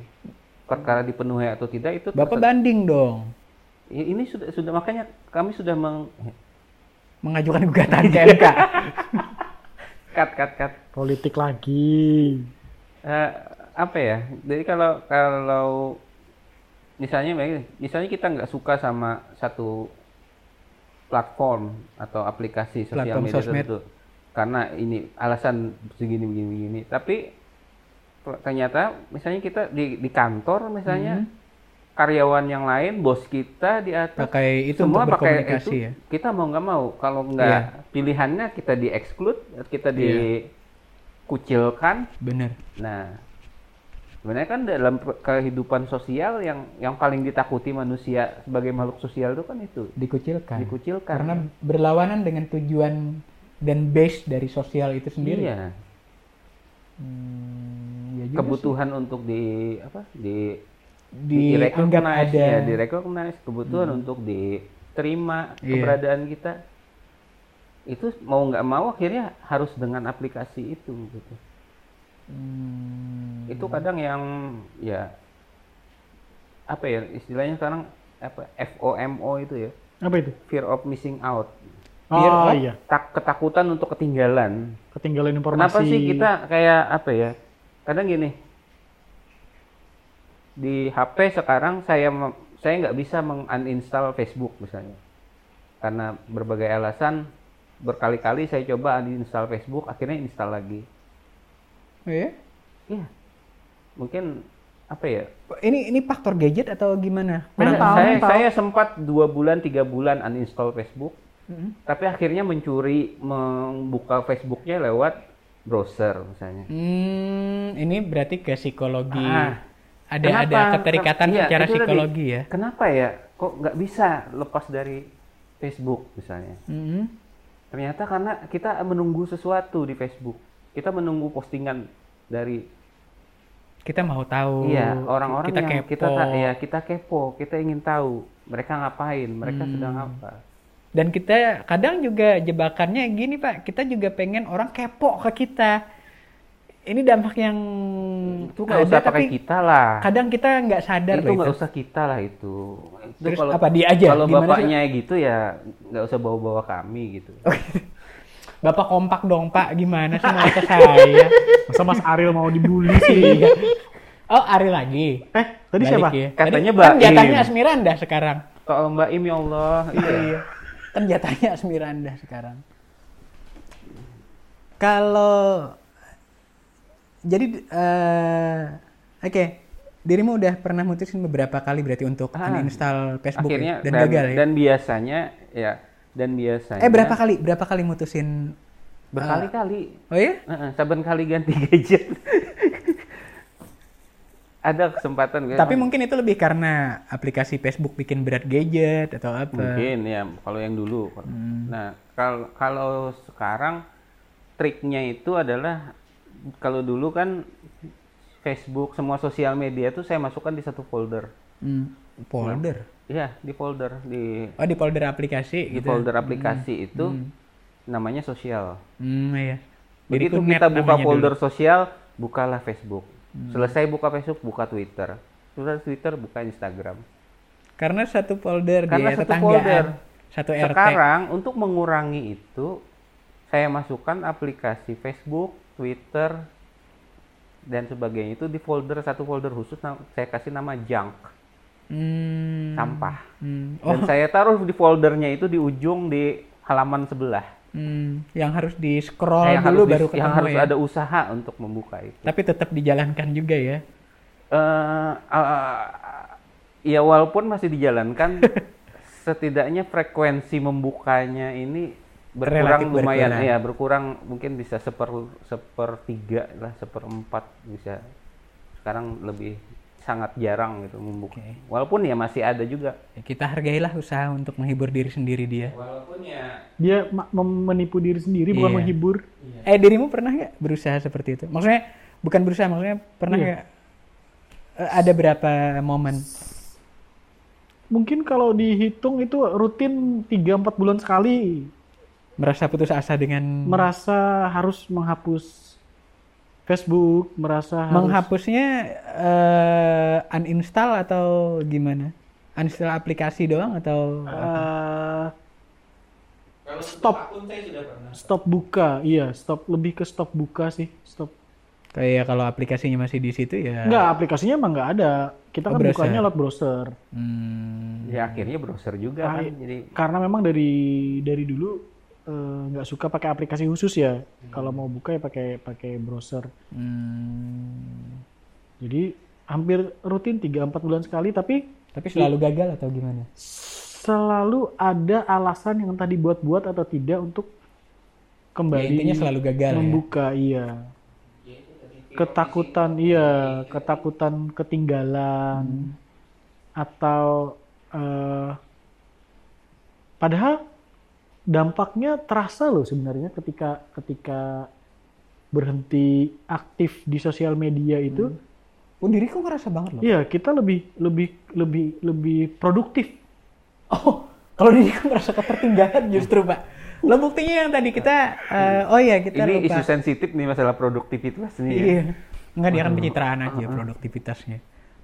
Buktinya seperti itu tadi. Dan kita sebenarnya lupa, kita harus, kami dari geng mantan itu mengucapkan turut berduka cita. Oh iya. Atas berpulangnya salah satu tokoh nasional kita, Ibu Negara ke-6. Ibu Negara ke-6. Presiden ke-6 maksudnya. Ani Yudhoyono. Semoga keluarga yang ditinggalkan diberikan kesabaran dan semoga Ibu Yudhoyono juga mendapatkan tempat yang layak di sisinya. Amin. Amin. Dan terkait dengan itu tadi, diriku merasa ketertinggalan banget karena kejadiannya kan sebelum tengah hari ya beritanya, dan untuk tokoh nasional sekaliber beliau itu boomingnya kan pasti cepat banget. Nah, diriku tahu baru jam 9 malam tadi. Itu sih emang dirimu aja daftar. Baru tahu beritanya. Bangun jam berapa, Pak? Bangun ya jam 9 itu. Ya itu. Bukan masalah sosial media. Masalah tidur. Ini masalah gaya hidup ya. Iya, tapi memang maksudnya itu tadi contoh kecil, dan mungkin ada beberapa hal yang karena sekarang tumpang tindih dunia nyata dan dunia online itu kan tadi udah tipis banget. Iya.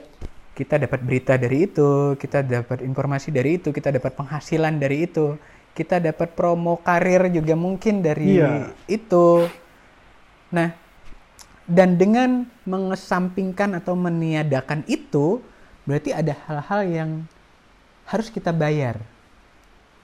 Salah satunya ketertinggalan, itu pasti. Mau tidak mau kita harus akui itu. Masalah apakah kita bisa lebih produktivitas tergantung. Kalau misalnya produktivitas kita pekerjaannya memang di bidang yang online, kita tidak bisa disebut produktif kalau kita meninggalkan dunia online berarti. Betul. Ya kan? Nah, cuman maksudnya sih, kita adalah apa yang kita pilih. Kita memilih online, akan ada hal yang kita bayar dan ada hal yang akan kita dapatkan. Kita memilih untuk offline pun, ada hal yang harus kita berikan dan ada hal... Ada kompensasinya. Iya, ada di dan kita adalah apa yang kita pilih. Masalah ketidakcocokan dengan apa yang kita pilih atau mungkin ketidaksesuaian dengan apa yang kita inginkan, itu kan urusan personal. Kalian kan sudah punya keturunan nih ya kan. Apa pelajaran yang paling kalian ingat ke anak terkait dengan maksudnya ada momen yang ya kalau kita semua pasti ngasih pelajaran main ininya, kalau bisa yang dewasa ini nggak usah, atau kita pernah ngeblok beberapa channel YouTube yang kita anggap adult content karena mungkin itu tidak sesuai dengan usia tontonan anak kita. Itu general lah ya. Nah, diriku mau tanya ke kalian, ada nggak momen yang kalian ingat banget terkait dengan edukasi internet using ke keturunan kalian? Ada nggak? Dirimu apa, Dul? Jadi untuk mbaknya ya, untuk saya manggilnya mbak ya. Mbak Nana bukan? Jadi si mbak ini baru 13 tahun udah. Jadi dan dia sudah izin mau pas buka Instagram buka atau buka. Bikin? Iya bikin Instagram. Dan saya ACC ya, oke boleh bikin Instagram. Ini udah kayak pembantu rektor aja Pak. Jadi sudah tanda tangan di ini kan kemarin itu matre. Soalnya gayanya juga Pak di tuh. Ya kan duduknya gitu tuh. Nah, perutnya juga. Ini. Perutnya juga. Perut rektor ya.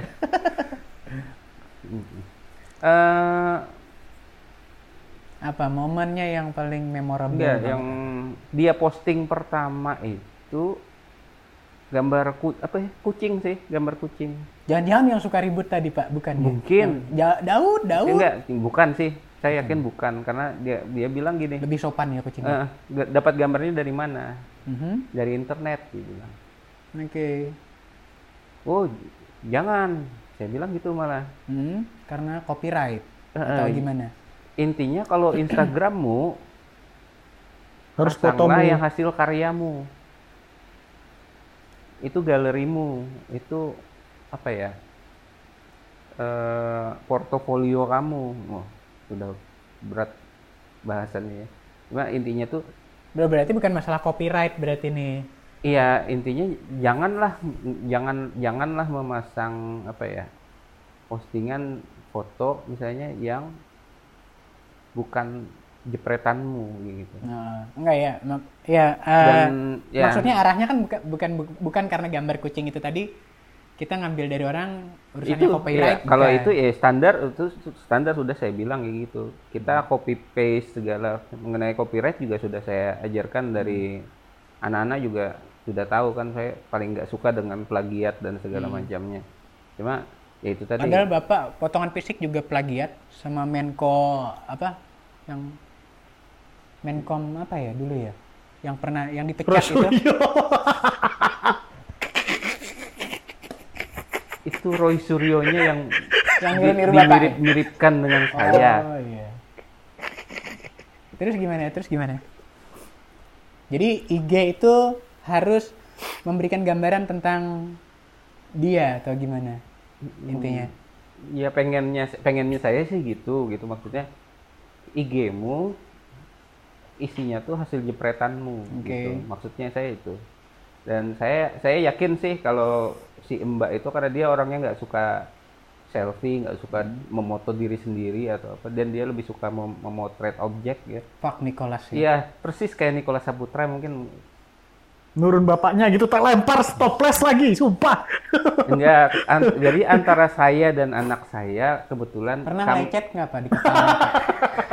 Lecet aja, kita nggak usah bilang belah, nggak usah. Lecet aja dulu, kan dari lecet itu bisa kita masukin paku. Pampir, kuntilanak itu. Tapi kuntilanak juga nggak gila-gila banget, ya serem sih, iya. Ya sementara sih kan postingannya baru 2 ini kan. Ya jauh lah masih sama saya yang 500-an udah kan fotonya gitu kan. Coba. Kucing sama apa satunya? Kucing sama dia moto dari atas Duta Mall kalau nggak salah. Dia moto kayak landscape gitu. Ya pakai HP-nya lah gitu. Nah itu. Dan kenapa itu memorable banget? Kenapa itu precious moment buat? Ya banyak sih, jadi banyak diskusi yang jadinya kami bahas gitu berdua.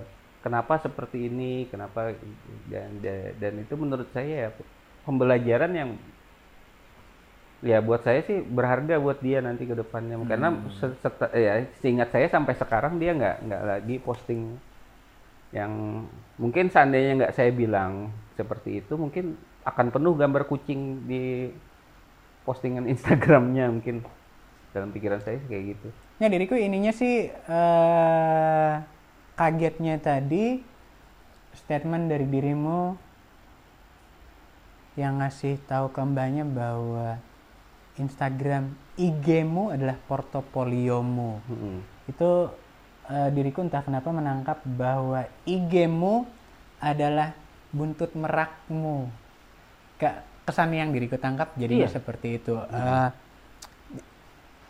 Justru jadi sinyal bahwa sosmedmu adalah tempatmu untuk menampilkan your personal life. Jadi jadinya sinyal yang diriku tangkap jadi seperti itu.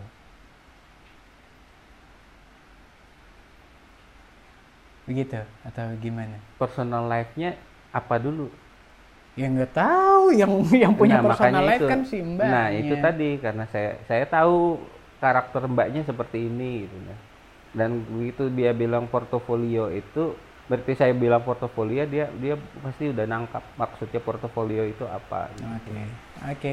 Bukan itu tadi, karena dia nggak suka selfie, yang saya tahu itu dia nggak suka difoto malah gitu.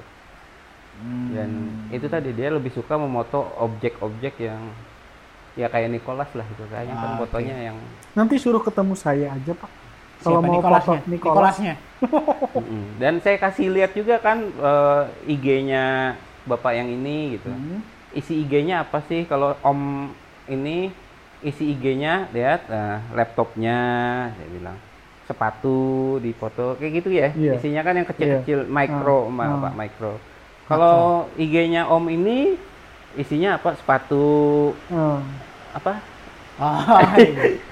Nah, ya udah delete akun. Oh, udah ya. Kita bukan lagi delete fotonya enggak? Delete akun sekalian ya? Iya. Dia kayaknya udah mau tutup deh, Pak. Udah masuk banget ininya suaranya. Iya. Semoga. Suara dia pakai headset. Hah? Dia pakai headset. Kedengaran enggak di headset itu? Dengar, ya? Masuk. Oh, noise banget ya. Iya, noise banget ini. Oke. Pertanyaan yang sama dari Gundul biar cepat. Saya belum masuk ya ke usia itu ya. Kalau mau diskusinya belum masuk, memang diskusi seberat itu, tapi bahwa ada nilai-nilai yang ditanamkan terkait internet using pasti sudah ada dulu.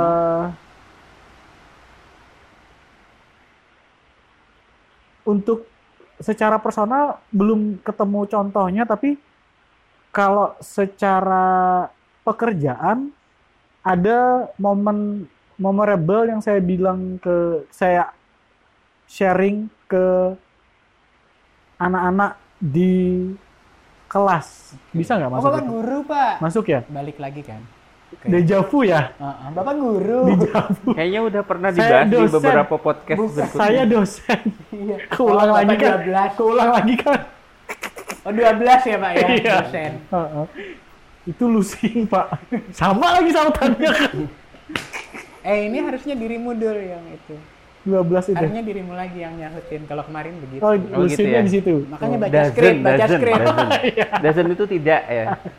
Iya, doesn't speak. Doesn't speak. Ini balik lagi ke podcast yang lama nih.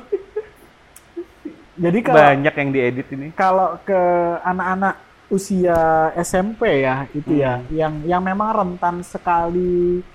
Tanpa sosmed pun mereka rentan kan sebenarnya. Dan sekarang dengan adanya sosmed, kita rentannya itu kelihatan.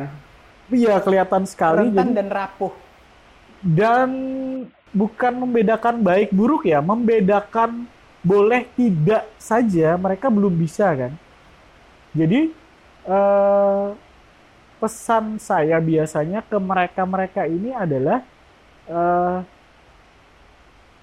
hati-hati terhadap tipu daya popularitas. Bapak ngajar apa sih Pak? PKN ya Pak? Bukan. Apa dong Pak? Pasti mikirnya arah-arah Pancasila juga. Budi pekerti. Dia kalau mikirnya sambil begini ya, bukan. Dia lihat ke arah lain gitu muter. Itu biasanya cenderung jawabannya itu cenderung di luar dugaan lah. Perhatian banget.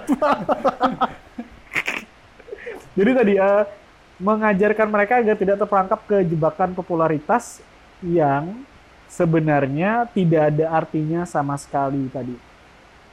Pernah kejadian paling parah itu adalah hampir satu kelas bohong ke orang tua mereka, lalu rental mobil. Anak umur 13-14 tahun rental mobil sendiri berangkat ke spot yang instagramable, 40 kilo, 50 kilo dari rumah, tanpa bilang ke orang tua mereka, naik mobil hanya untuk foto Instagram. Dan kejadian pulangnya Ada sesuatu ya? Ada insiden. Nah, itu bagi saya sangat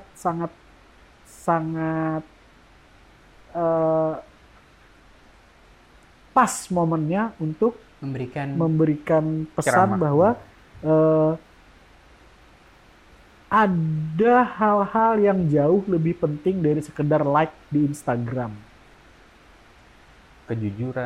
Kejujuran, integritas. Mematuhi aturan. Karena usia-usia seperti itu kan rebel tuh. Iya. Akan sangat kebanggaan mereka kalau bisa defy the rule tuh. Ketika mereka posting foto di spot Instagramable dengan cara rebel tadi, jika tidak ada insiden itu, mereka akan menang banyak sebenarnya, kan? Mereka akan meneruskan itu. Iya, akan terus terjadi, akan diikuti oleh yang lainnya.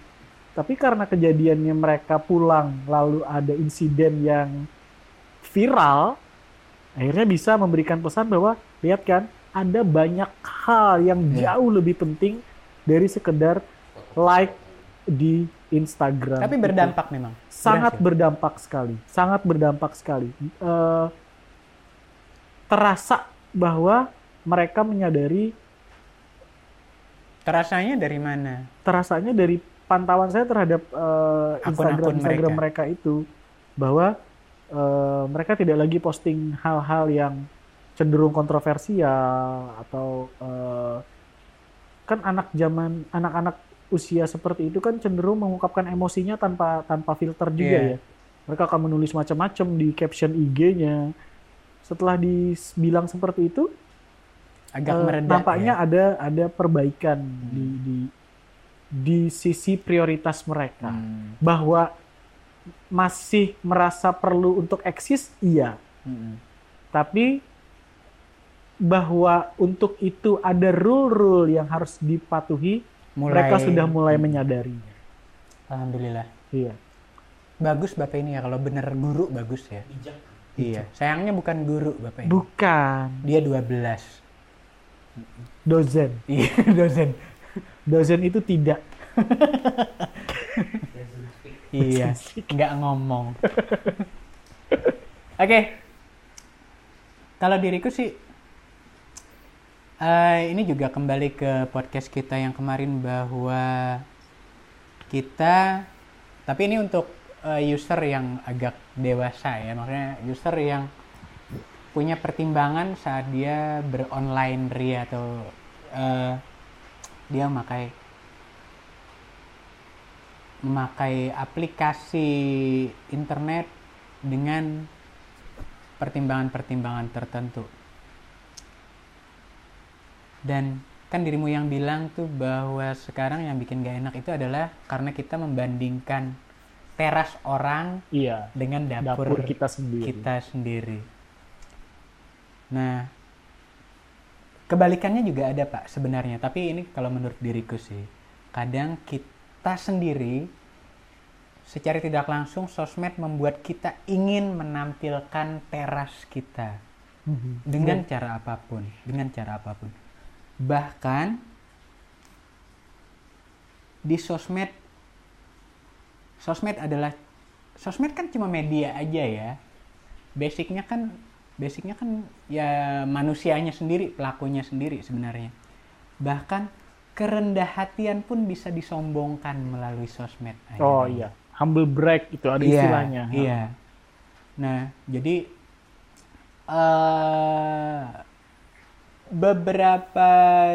beberapa orang mungkin ini di luar kasusnya Nicole ya, panggilan mesranya kan, kalau diriku Nicole panggilan mesranya Nicole harus ada nainya Nicole kan panggilan mesra. Nah, no comment ya harus dong, harus no comment dong. Nah, jadi ya, ini di luar kasusnya Nicole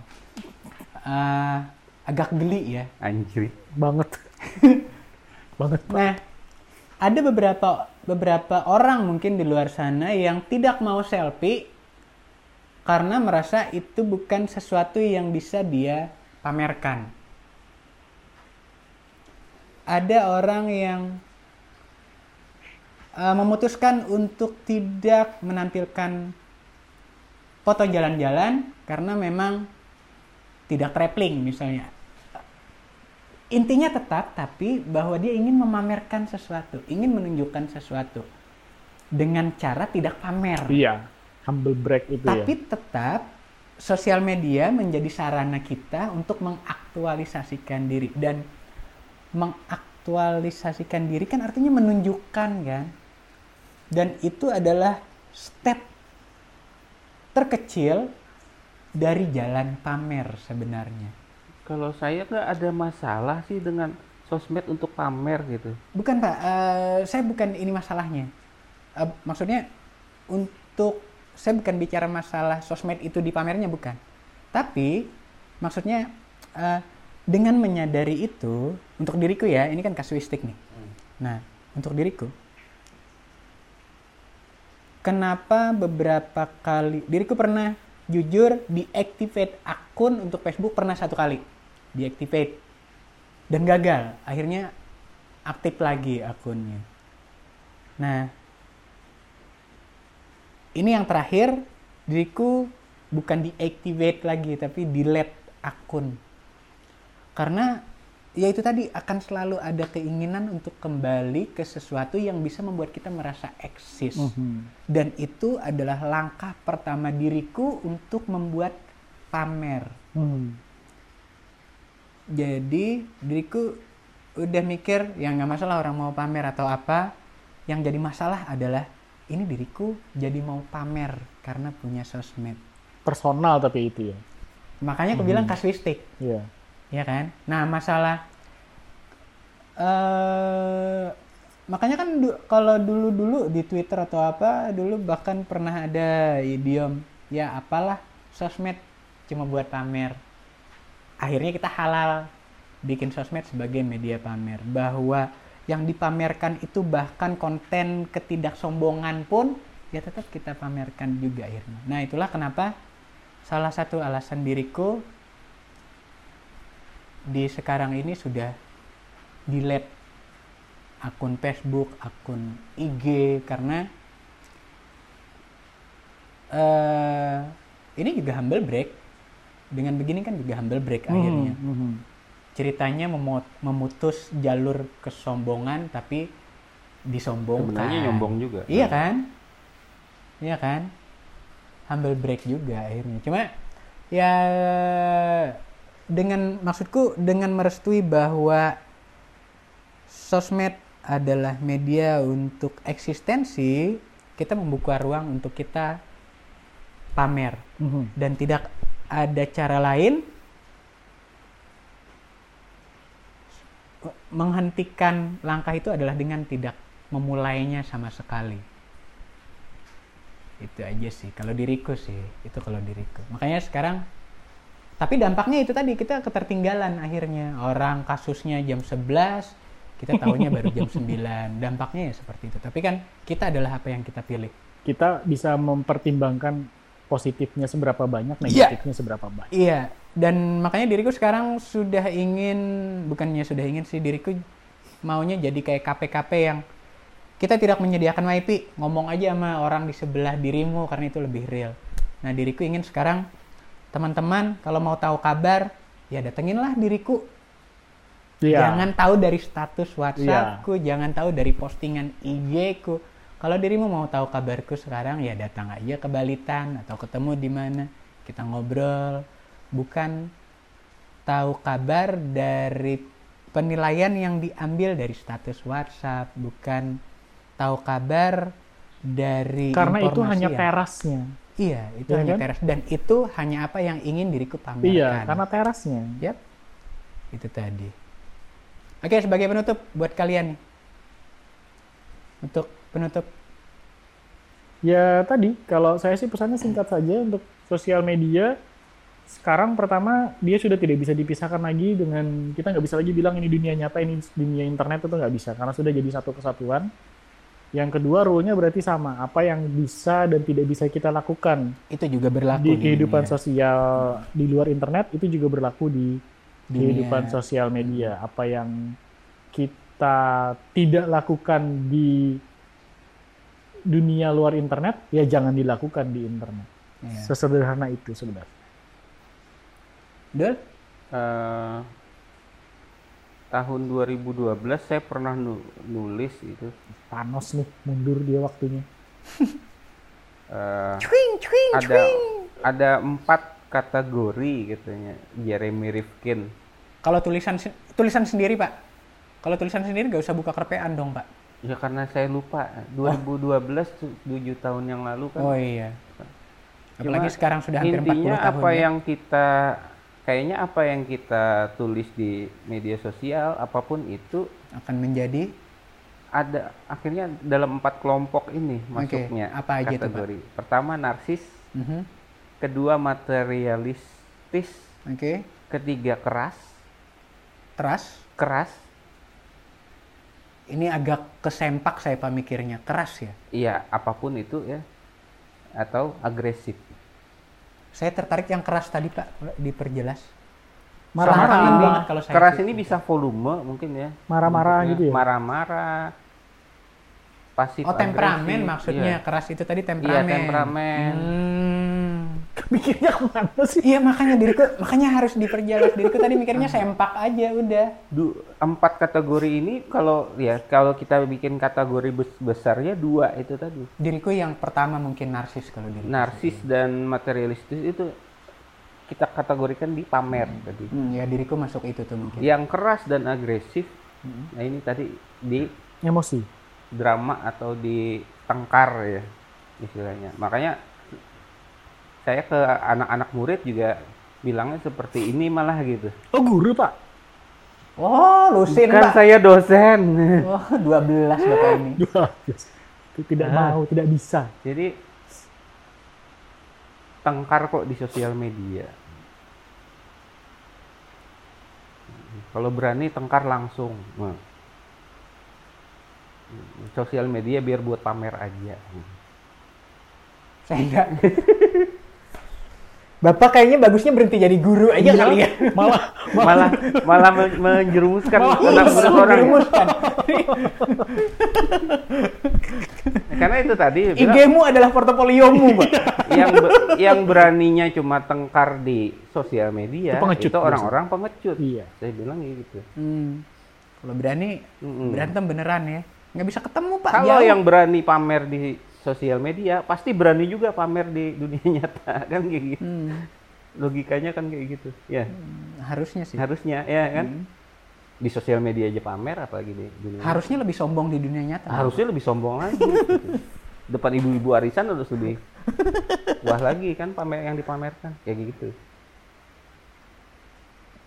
Jadi intinya pamerlah. Oke. Ya, maksudnya ya, I'm totally fine. Saya masih nggak masalah sih gitu. Kalau ya, I don't have any problem dengan orang mau pamer apapun di media sosial. Gitu. I don't give a fuck. Nah, ya, yeah. Karena itu jalan, itu pilihan. Termasuk untuk menutup semua akun dan tidak mau pamer lagi karena itu akan merasa diri kita lebih baik, yeah. Mungkin akan merasa diri kita lebih hebat dari orang lain. Nah, mungkin itu bentuk pamer juga yang dalam bentuk lain kayak gitu. Cuma yang paling saya nggak tahan itu sebenarnya adalah pertengkaran, konflik, ya? bully yang ada di sosial media. Itu yang menurut saya lebih harusnya itu yang harus bisa kita atasi ke depannya gitu. Karena disitulah sumber konflik berikutnya. Ya. Bahkan sampai negara terpecah, 1 negara, 2 negara terlibat perang, salah satunya gara-gara hoax yang beredar di media sosial. Semoga tidak terjadi di Indonesia. Sudah terjadi, Pak. Beberapa waktu kemarin kita sudah melihat perpecahan yang luar biasa di media sosial tanah air, ya kan? Kita sudah melihat itu. Jadi, mungkin yang bisa kita simpulkan sekali lagi adalah dirimu adalah apa yang dirimu pilih. Dan apapun pilihan itu ada konsekuensinya. Sebagus apapun kita membungkus pilihan itu dengan apapun, ya kalau emang humble break aja udah ya kan kita. Ya itu makanya. Ya kan? Pamer. Ya pamer aja, mau pamer itu dibungkus dengan ketidaksombongan ya kita bisa. Itu masih bisa diterima gitu. Ya, cuma kalau nyebar hoax, nyebar hasutan, nyebar kebencian, itu apapun pembenarannya. Sombong boleh, bodoh jangan ya. Itu sudah salah gitu ya. It's totally unacceptable kalau menurut saya sih, kalau sebar-sebar hoax. Oke. Kita tidak akan menyimpulkan apapun karena kita juga tidak bermaksud untuk menghasilkan apapun di podcast ini selain pamer. Selain pamer. Lo kita apapun kita pamerin kok. Aib aja dipamerin kalau sama kita. Kurang sombong apalagi kita. Kadang orang sombong tuh mesti pinter dulu. Kalau kita enggak, pinternya dilewatin. Yang penting sombong dulu. Jadi dengarkan podcast 1 jam ini sebenarnya kalian dengarkan pamer-pameran kita. Oh iya. Kita. Padahal yang dipamerin juga enggak gitu-gitu. Ada mau-maunya gitu. Jembatan asmara. Apa sih? Susah loh cari orang ngenyombongin kebodohan. Aib itu susah. Orang kadang yang dipamerin kemewahan ya kan. Ini kebodohan diri sendiri. Itu standar. Kita kan anti mainstream ya. Levelnya udah beda. Levelnya udah jongkok banget jauh. Ya jauh lah di bawah orang-orang normal. Ini baru bertiga loh podcastnya ya. Berempat parah. Nah, kita juga harus mendoakan Ko Halung nih supaya bisa kembali diterima sehat. Di sisinya. Ko Halung jam berapa katanya? Ko Halung jam 10 tadi ya katanya ya. Datang jam 10 mesti istirahat sampai jam sekarang kan faktor usia kayak ruang tutup gitu ya. Rentak sekali. Dari jam 10 sampai sekarang nggak bisa gerak itu ya. Uzur Pak, wajar. Uzur. Oh. Iya kan panggilannya aja udah koh. Koh ya. Iya udah koh. Itu sudah mencerminkan usia. Udah itu banget. Ya kokoh, pokoknya cepat sehat ya koh. Kita ikhlas kok. Kita rela. Kalau memang waktunya pergi ya silahkan. Iya. Dirimu Photoshop masih kan? Apa itu? Photoshop? Nanti kan buat bikin cover. Oh. Nanti kirim fotonya aja kok. Kirim fotonya. Jadi nanti frame-nya udah siap kok. Iya, warna biru atau warna hijau covernya. Ini buat dipasang di mana sih? Di cover Yasin, Pak. Oke, selamat tinggal. Bukan buat Ko Halung, tapi buat yang lain. Podcast kita, semoga suara gerimis tidak cukup mengganggu. Karena kami yakin suara kamilah yang lebih mengganggu dibanding suara apapun yang kalian dengarkan sekarang. Terima kasih untuk tetap berada di 36B 69 FM Radio Bukan. Dan kalau pingin masalah kalian dibahas atau kalian punya ide kita mau bahas apa di podcast depan, tetap bisa kirimkan masukannya di radiobukan@gmail.com atau via WhatsApp. Akhirnya, Radio Bukan, saya bye-bye buat kalian. Bye-bye. Radio Bukan. Radio Bukan. FM.